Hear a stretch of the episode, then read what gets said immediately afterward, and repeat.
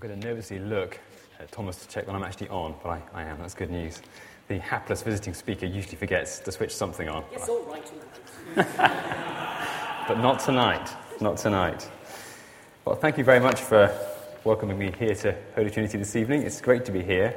And as uh, Alan mentioned, I was here with Becca some weeks or months ago introducing Friends International. Tonight, I won't be doing that. So if you wish to hear more about international students, it'll need to be off pulpit uh, and afterwards. Glad to talk about that. But tonight we're talking about uh, evangelism, and I'm hoping that will be the last time you hear me, hear me say that word this evening. In fact, if you hear me say evangelism beyond this point, you could wave something or even throw something at me. I'll be talking about uh, sharing Jesus, introducing Jesus, those kinds of things, because I think that particular word, the E word, uh, has a lot of negativity, a lot of guilt associated with it for people, and of course is a jargon word that only serious, lengthy service Christians know about. So for the rest of us, let's do some Jesus sharing this evening. And it won't be quite the standard expository sermon. I know you have a lot of excellent preaching here. Having insulted Alan's uh, microphone ability, I should now praise his preaching. Uh, so tonight will be more of a seminar. I'll do a bit of talking for about 10 minutes, and then we'll do some group work where you guys get to do some chatting and thinking about people in your lives. And then we'll round off with a little bit more from me afterwards. So prepare yourselves for a slightly different kind of evening.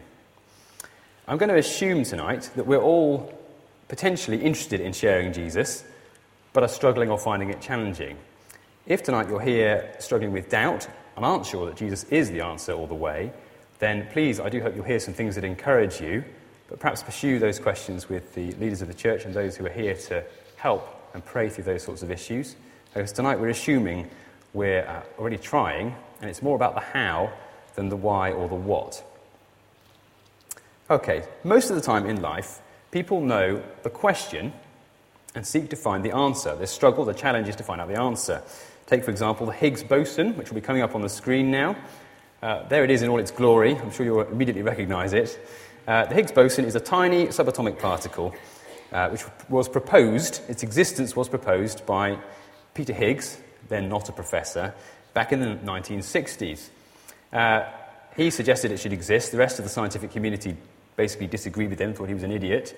And it took about 50 years until this year, the Large Hadron Collider in Switzerland, sometimes called CERN, they finally announced there that they had discovered or proved the existence of the Higgs boson. So they spent 50 years and about £6 billion on a very large particle accelerator, all to answer the question was Peter Higgs right? And the answer they discovered after all that time was probably, maybe. They think so. You and I probably have more pressing and immediate questions on a day to day basis in our lives. I don't suppose most of us are debating the Higgs boson a great deal. We're probably asking questions like Can I balance the family budget this month? Or more pressingly, who should I marry? Or perhaps less pressingly, what curry should I have this evening? A choice I face fairly often, and so on. Generally, we know the question, and finding out the answer is the thing we spend our time and energy on. But this evening, we have a different challenge. This evening, we know the answer already, and it's up to us to find out the question. The answer, of course, is Jesus. He is the end answer, the satisfactory answer to every big question we may have about life, existence, the afterlife, and so on. But more difficult is finding out what question it is that our non Christian friends are asking, to which the answer is Jesus. What question they're asking, to some extent, determines how we give the answer Jesus to them in ways that answer their questions. So tonight we're on the search for a question, the question our friends are asking us. Let's turn to 1 Corinthians 9, and we'll see what Paul has to say about this difficult subject. So, in verses 19 to 23, which we've had read, we find Paul engaging with three different groups of people the Jews in verse 20, those like he used to be before he was converted on the road to Damascus, who obey the Old Testament law uh, to, to strive for righteousness with God. Then the Gentiles in verse 21 who would have a variety of religious beliefs, of a very wide variety, I should imagine, at his time, but certainly didn't obey the Jewish law and didn't consider righteousness with God something they earned that way. And then a third category of people who we don't know a lot about, who Paul calls the weak in verse 22. So he has these three groups of people that he has been speaking Jesus to and is now relaying this information to his readers. Let's just start by observing that Paul was passionately committed to this activity of sharing Jesus and assumed it. He's not describing whether we should or shouldn't at all, he's simply saying how we should. He already thinks we are doing this, he's doing it, and we're following his example. So, how do we do it? He answers in this passage. Paul goes out of his way with extraordinary effort to win the ear of these folk, and when he has, to speak the gospel to them in ways they can understand. It's worth saying, too, that we are speaking these sorts of things, if we're trying to at all, into the world outside these doors. Uh, it's probably not a world that particularly wants to hear our message. We're not generally going to find people coming and asking us to tell them about Jesus. It's up to us to find ways to speak Jesus into their lives by walking with them and living with them. Take, for example, the 2009 Atheist Bus campaign, as it became known, uh, during which a large slogan was advertised on London buses initially, and it said this There's probably no God. Now stop worrying and enjoy your life. Without going too deeply into the atheist mind, we can say for sure that that represents the view of quite a lot of people in the UK today. Somehow God is a distraction, uh, somebody who's out to spoil our fun, and if we can only just stop worrying about him, life can get really good. So that's one view you may well experience when you go out through those doors and try and share Jesus with folk around and about you. Back in our passage, Paul is busy engaging with the people he's trying to win for Christ. These three groups of people he describes in some detail. He is working out what they think about life and speaking Jesus intelligently into it, into that life. He actually adapts himself, and again at personal cost, he becomes weak to the weak, to the ones under the law, he becomes under the law. He's really prepared push pretty hard his own freedoms, become a slave even, in order to win these folks. This is strong language. I don't know how often you or I talk about becoming a slave to our non Christian friends, that we might win some of them. But that's the sort of language Paul uses as he considers those he is trying to reach for Christ. I doubt uh, many of your friends fall into his Jewish under the law category. I should think nearly all of your or my friends fall into the, the Gentile category, the, the non law uh, obeyers. So we're going to have to think of our own categories great, with greater detail if they're going to be of much use to us as we seek to go out through the doors and share Jesus. Probably today, we would talk about these three groups of people as, as worldviews. These are three different kinds of worldview. And there are plenty of those going on in our society today. Worldviews are nothing very complex, and I hope that bit of jargon isn't too off putting. You could just call it the way people view the world, if you like, which sounds a little bit less jargony, it means the same thing. How do people view the world?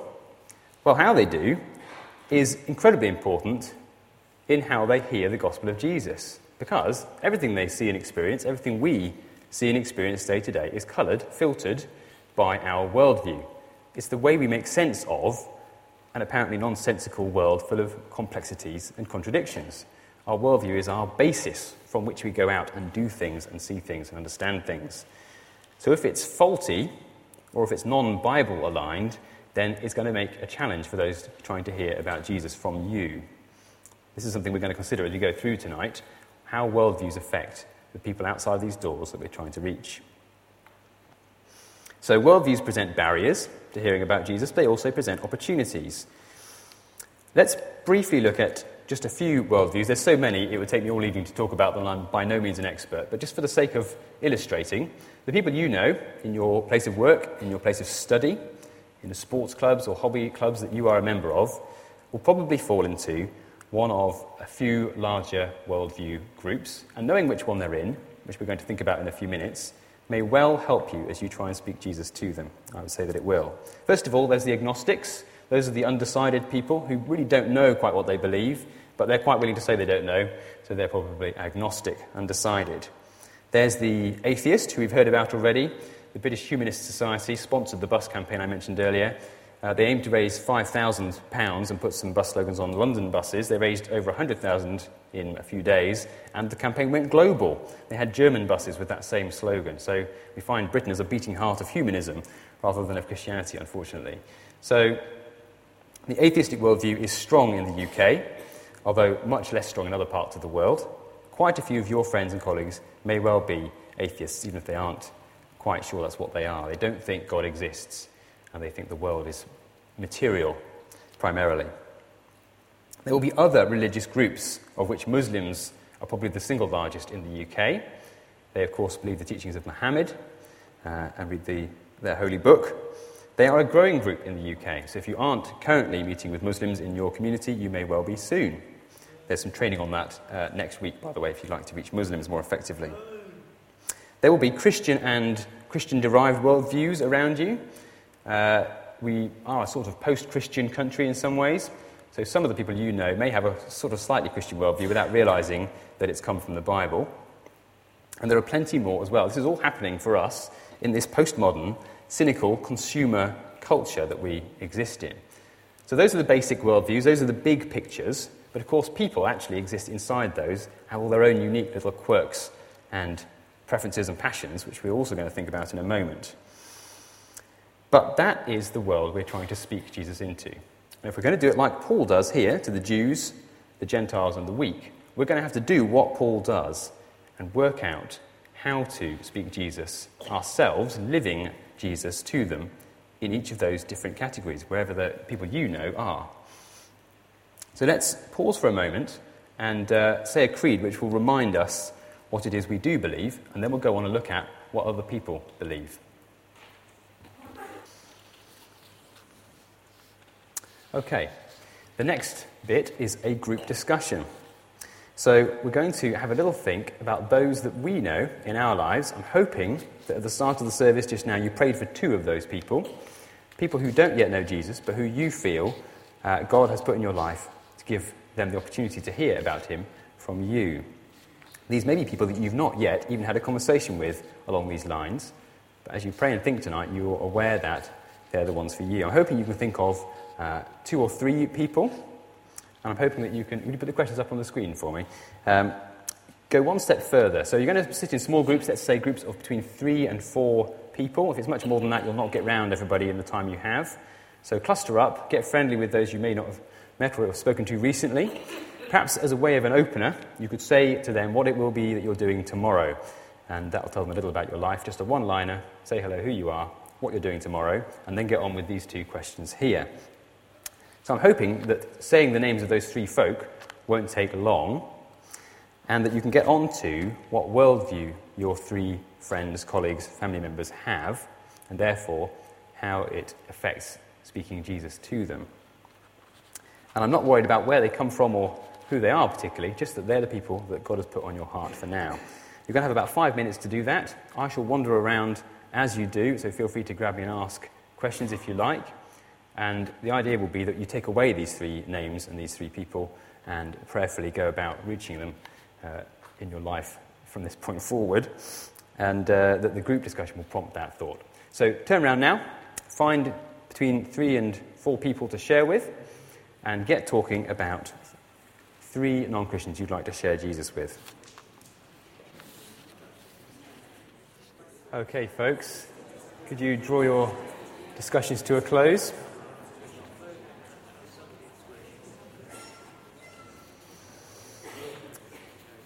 I take it from the muted muttering and general talking that people had some good things to discuss. I'm pleased to hear that. Before we go on, could I just have a few shout outs of worldviews that you encountered in your non Christian friends? Just shout out, yep. Previous Catholic, now atheist, yeah? Previous Catholic, now agnostic. Pluralist? Pluralist. Muslim. Muslim. Another Muslim. Practicing Jew. Practicing Jew. Oh, we've got one. Okay, good. Anyone else? Humanist. Bahari. Baha'i. Okay, I don't even know what that is, but that sounds challenging. Okay, great. uh, um, I'd love to hear what it is afterwards. Um, so, just in that brief time, we have come across quite a wide range of worldviews, most of which will not be sympathetic to the Christian view, and probably most of which won't come cheerfully through those doors to hear about Jesus. So the chances are we're going to have to go out there and speak Jesus in our lives by living our lives with those folk if we're going to reach them. So if you struggle tonight to think of three people, or indeed any people perhaps, that you're having the opportunity to share Jesus with at the moment, then I would gently challenge and say you might need to spend a bit more time outside those doors and a bit less time inside them. Uh, not too much less, because we know that the church is an important part of God's command to us. But if you haven't got anybody, or you're struggling to think of people, then it's time to get out through the doors and speak into that world that we've just had a little window into in those last few minutes. It's a world without Jesus. They don't know who he is. They don't know the joy of loving and following him, and their sins aren't forgiven by him. They need us to go out there and tell them about him. That's what Jesus has asked us to do. That is our challenge, and we need to go and do it. As we go on then in our thinking this evening, let's quickly look at a case study. It's traditional in seminars to have a case study. Uh, this being a sort of seminary, sermony seminar, uh, it's going to be from the Bible. And the case study will be Paul speaking to the Areopagus in Athens in Acts uh, 17. I'll read out just a couple of verses. You can turn to it if you want to, but we're going to pass on through this fairly quickly because our main passage is 1 Corinthians. I'll read out verse 22 of Acts 17 and verse 23 as well. Paul then stood up in the meeting of the Areopagus and said, People of Athens, I see that in every way you are very religious. For as I walked around and looked carefully at your objects of worship, I even found an altar with this inscription To an unknown God. So you are ignorant of the very thing you worship, and this is what I am going to proclaim to you. And the verses that follow, he does exactly that pretty uh, emphatically. Now, at, when he spoke those words to the, the Areopagus, he would have been at the foot of the Parthenon, which is coming up on the screen now. That's roughly how it would have looked.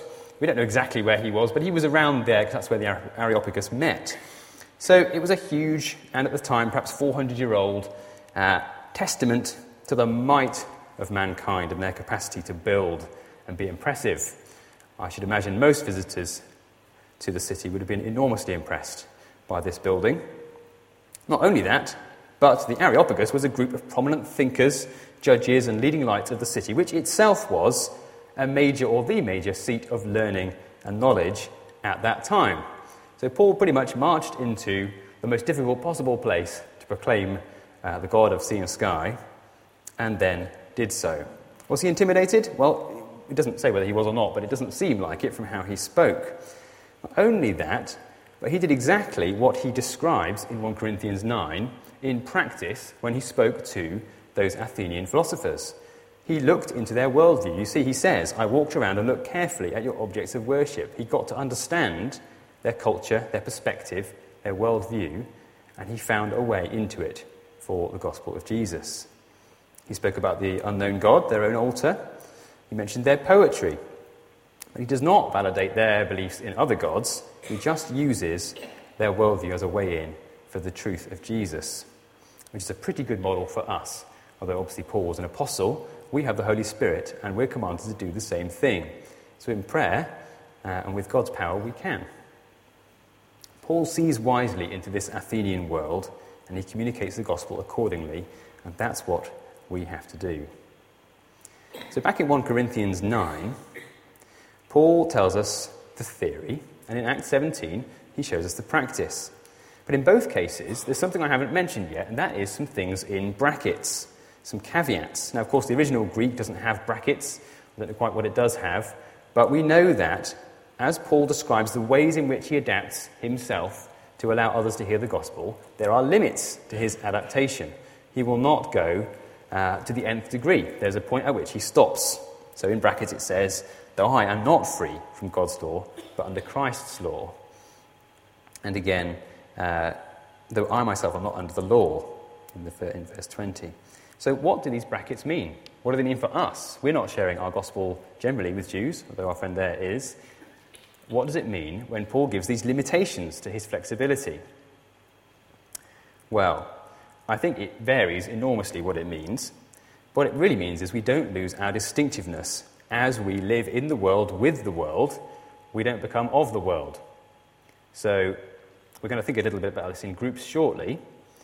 But I'll give an example of a friend of mine at university who was a passionate evangelist. Oh, I've said the word. Oh. Strike one. Okay, we did quite well to get that far, I think. I didn't quite say the real word, but anyway, she was a passionate sharer of Jesus in her student context, and she was out with her student friends, non Christian friends, sharing Jesus on a daily and a nightly basis. She went to clubs and parties, and she was there advocating him in all possible contexts and ways. It sounded very Pauline. In fact, it was quite impressive. We were all quite impressed, except that she didn't have any caveats, there were no brackets. And gradually, her behaviour became almost indistinguishable from the behaviour of those she was witnessing to. And of course, at that point, her witness had very little credibility. So the brackets are important. Some of us need to go out the doors more and meet more non Christians and share our lives with them more. Others of us tonight may be feeling a little like my friend from university. You may recognize in yourself this possibility that you're out a lot with non Christians. Great. Keep doing that. That's exactly what we all need to be doing. But hear this warning from the passage tonight be careful.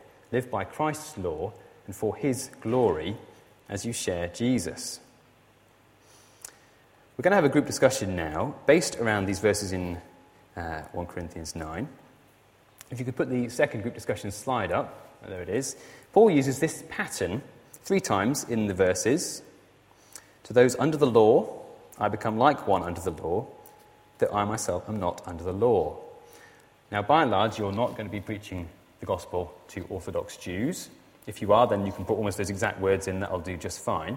If you're not, then you need to think in your groups again, perhaps about just one of the people you previously thought about, and decide what goes in those blank boxes for you with your specific non Christian friend this evening. An example might be to the postmodern consumer, I become like a postmodern consumer, but I show that I don't love money. And you could ponder how you might show you don't love money. Or you could say, to my Muslim friend, I become like a Muslim by being devout and godly. But I show that my salvation is by grace alone. To your sports mad friend, you might say, I become sports mad with them. But I show that I don't worship sport. And again, think of some examples of how you could do that. And you yourselves will each have, I think, a different thing to put into those boxes because your friends all have different things that they believe and do. So we're going to have five minutes now where you can do exactly that for one friend. If you have more time, carry on by all means, but I'm thinking one will be a minimum, maximum you're going to fit in in the time available. Five minutes, same groups. This question now, and I want you to have this friend in mind to go straight out the doors at the end thinking these things. How do I be a postmodern consumer, a Muslim friend, and so on, effectively for Jesus? And what's in the brackets? What won't I do? How will I show that I'm distinctive and under Christ's law as I speak Jesus to them? Okay, guys, you've got five minutes. Okay, folks, I'm afraid it's time to draw those discussions to a close again. I heard all kinds of interesting things being puzzled out and discussed around the room, so great. That was really encouraging and very helpful. I hope you found it encouraging and helpful too. You may well have discovered that in those short five minutes, you didn't get anywhere near real, tangible answers that you can go and then discuss with your friends who don't yet know Jesus. But I'm hoping that it will be the start, at least, of some really serious thought. If you can think your way into other people's worldview and the things they're wrestling with, the things that don't make sense to them in their worldview, then Jesus can be the answer that makes sense in, in the right way for them.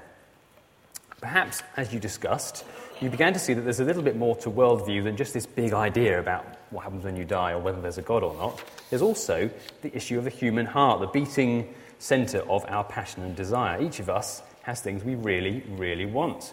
Probably some of them are things you wouldn't tell anybody else about, but you know what they are, and uh, you really want them. And you're probably going to spend a lot of your time and energy trying to get them. For some people, it's power. For many, it's money. For some, it's sex. And the good opinion of others is one that many of us would deeply, deeply like to have. In other words, people liking us and liking how we are and what we're about. So, all of those things are deep heart desires for people. They're heart desires for Christians and those who don't yet know Jesus. The difference for Christians is we're busy trying to put Jesus at the top, in the top spot in our heart. We want to want Jesus more than anything else. Now, frequently we don't. Frequently he slips down to number two or three, and we realize actually we want to please ourselves more than we want to please Jesus. Or we want one of those other things more than we want Jesus. But we realize, hopefully, that we've somehow created an idol in our hearts again, and we're back trying to wrestle Jesus into number one spot and get him in there instead of the idol. The difference between us and a non Christian in that respect is that they're not trying. They're very happy with their idols in most cases, but if it's not Jesus at number one spot, then it's something else. And that's true of us, true of the guys outside those doors as well. So, if Jesus isn't at number one spot, then something else is, and that's something we can, if we're meaningfully in relationship with these people and having real conversations with them about the real things of life, week by week, as times and opportunities occur, we'll probably begin to discover what's in number one spot for those people. It'll be different in most cases, and again, if you put the blanks up and fill them in with what does their heart really want, your friends would each have different things in there, or at least derivatives of those things. So, we're beginning to get a bit nearer to that question I posed at the start. What is the question? What is the question to which Jesus is the answer? Well, it varies for each person. But what the question is, in some ways, is what is at the top of their heart that Jesus needs to take the place of? And therefore, how can you speak Jesus to them in ways that make sense of that idol and challenge it? Somewhere lurking implicitly at the back of any serious conversation about Jesus with a non Christian is this why should Jesus knock X, my idol idol, off top spot in my heart?